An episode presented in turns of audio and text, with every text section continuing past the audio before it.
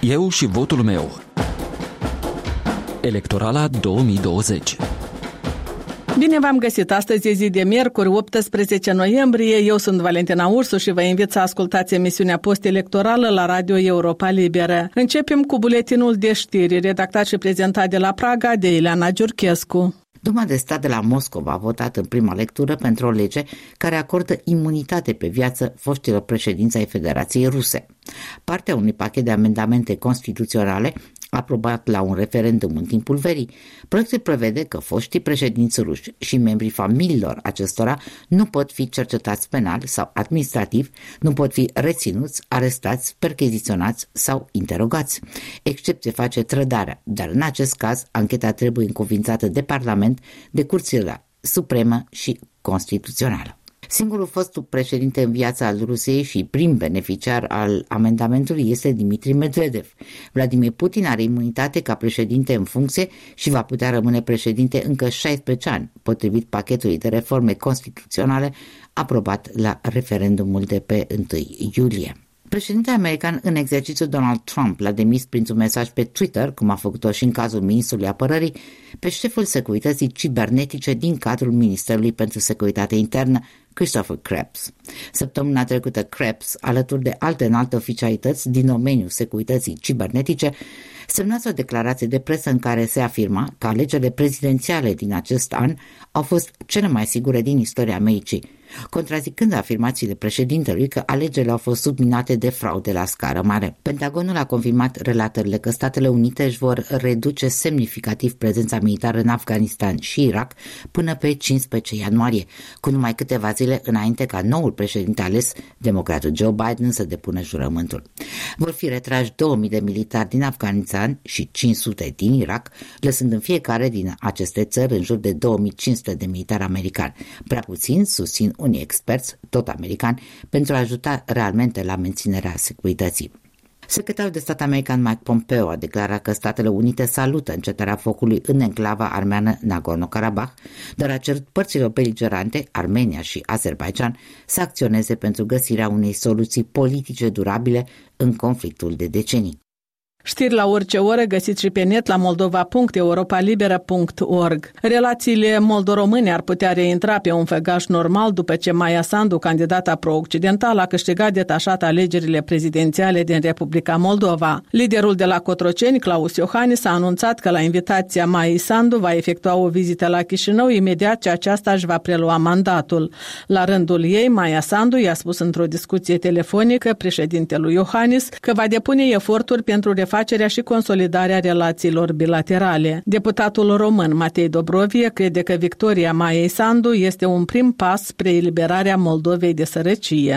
Cred că e o victorie foarte, foarte importantă. E, dacă vreți, un fel de luminiță de la capătul tunelului pentru Republica Moldova. Este o nouă speranță.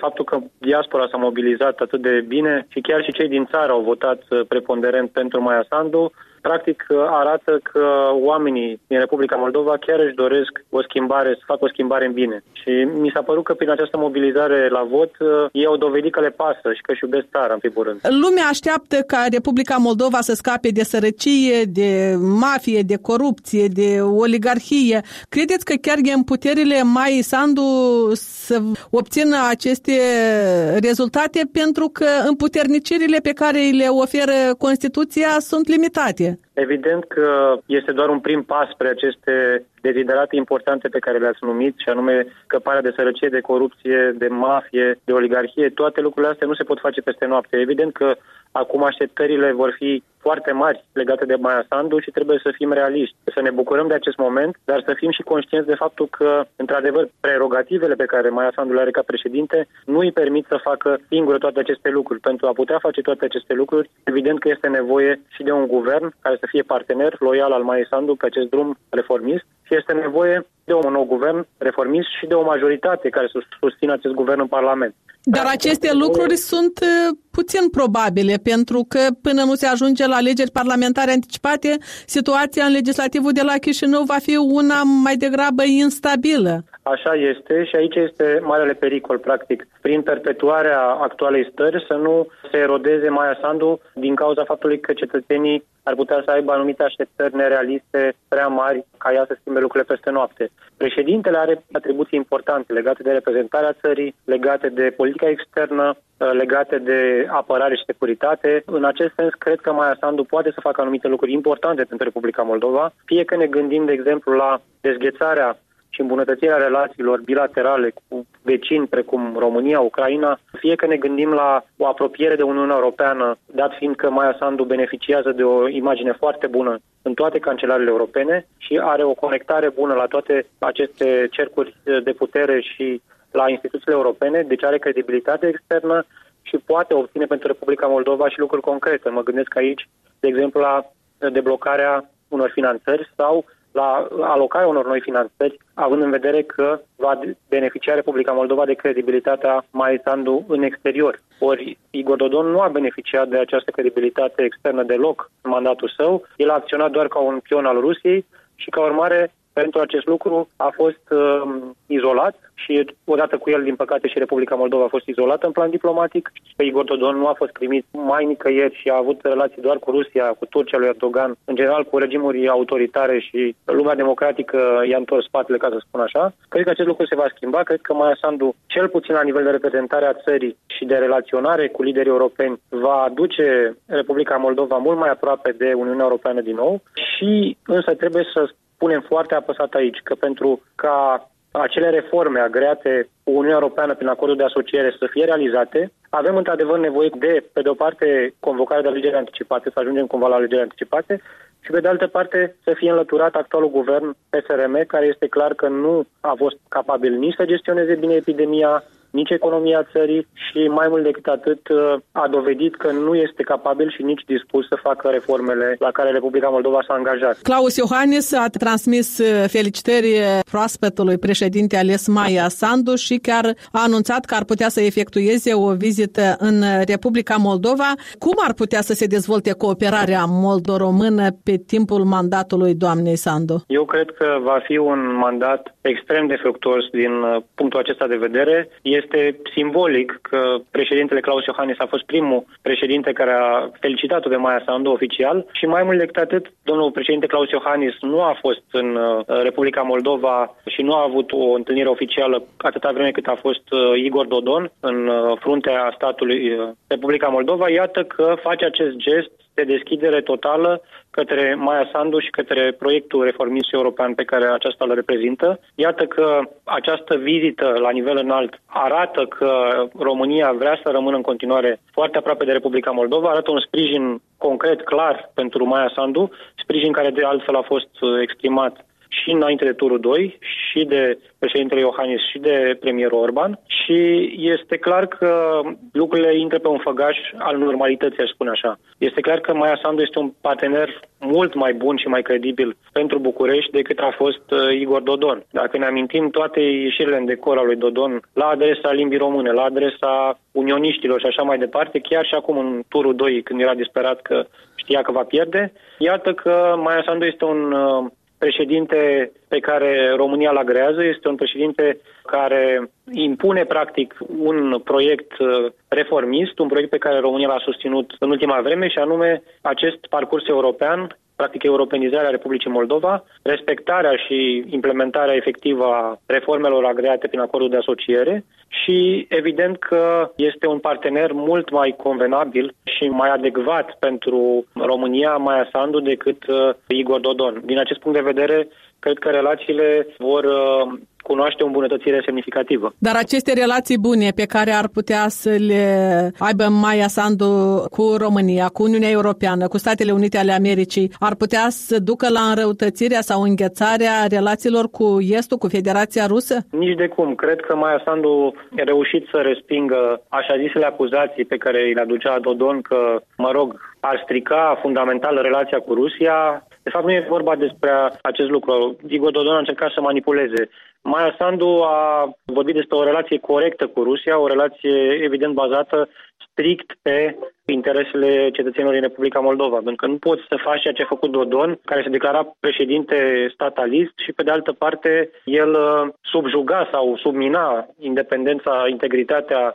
Republicii Moldova, susținea forțele de ocupație din Transnistria, avea o raportare de slugă față de Moscova, din toate acțiunile sale a acționat ca un pion al intereselor rusești și împotriva intereselor oricăror interese naționale ale Republicii Moldova. Ca urmare, cred că Maia Sandu va menține o relație cu Rusia, o relație care să fie în parametri normali, nu o relație de apropiere și de servilism, cum a făcut-o Dodon, nu o relație de îmbrățișare a Rusiei, ci o relație de normalitate condiționată de comportamentul Moscovei. Interviul integral cu deputatul român Matei Dobrovi îl găsiți pe pagina noastră de internet la moldova.europalibera.org. Dorina Baltag este doctor în științe politice și se specializează pe diplomația Uniunii Europene în Europa de Est. Este stabilită în regatul țărilor de jos din 2000 2009, iar din 2012 este fondatoarea comunității Noroc Olanda, unde se dedică promovării Moldovei prin exemple pozitive. Am întrebat-o ce așteptări are ea de la Maia Sandu, proaspăta câștigătoare a scrutinului prezidențial să se țină de cuvânt. A venit cu un set de propuneri. Promisiuni. Pro- Exact. Și aceste promisiuni trebuie să fie um, implementate. Au zis că este absolut posibil în acești patru ani să o facă, deci să o facă.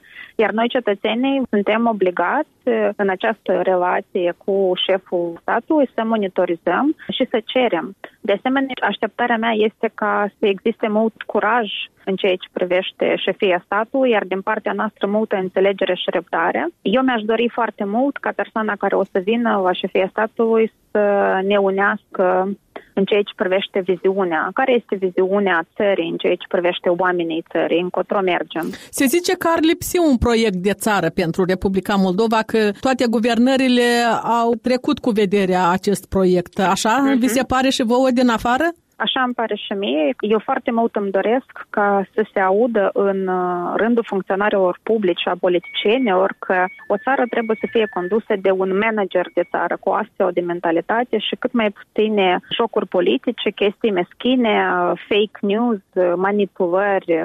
Eu cred că este timpul să trecem într-o ieră totalmente post-sovietică și deja, să zic așa, pro-europeană. Una care are sens pentru Republica Moldova. Eu nu mai rezonez, deși m-am născut în Uniunea Sovietică, cu majoritatea chestiilor care aveau loc în gândirea asta. Unul zice, tot restul aleargă și fac și tot așa mai departe.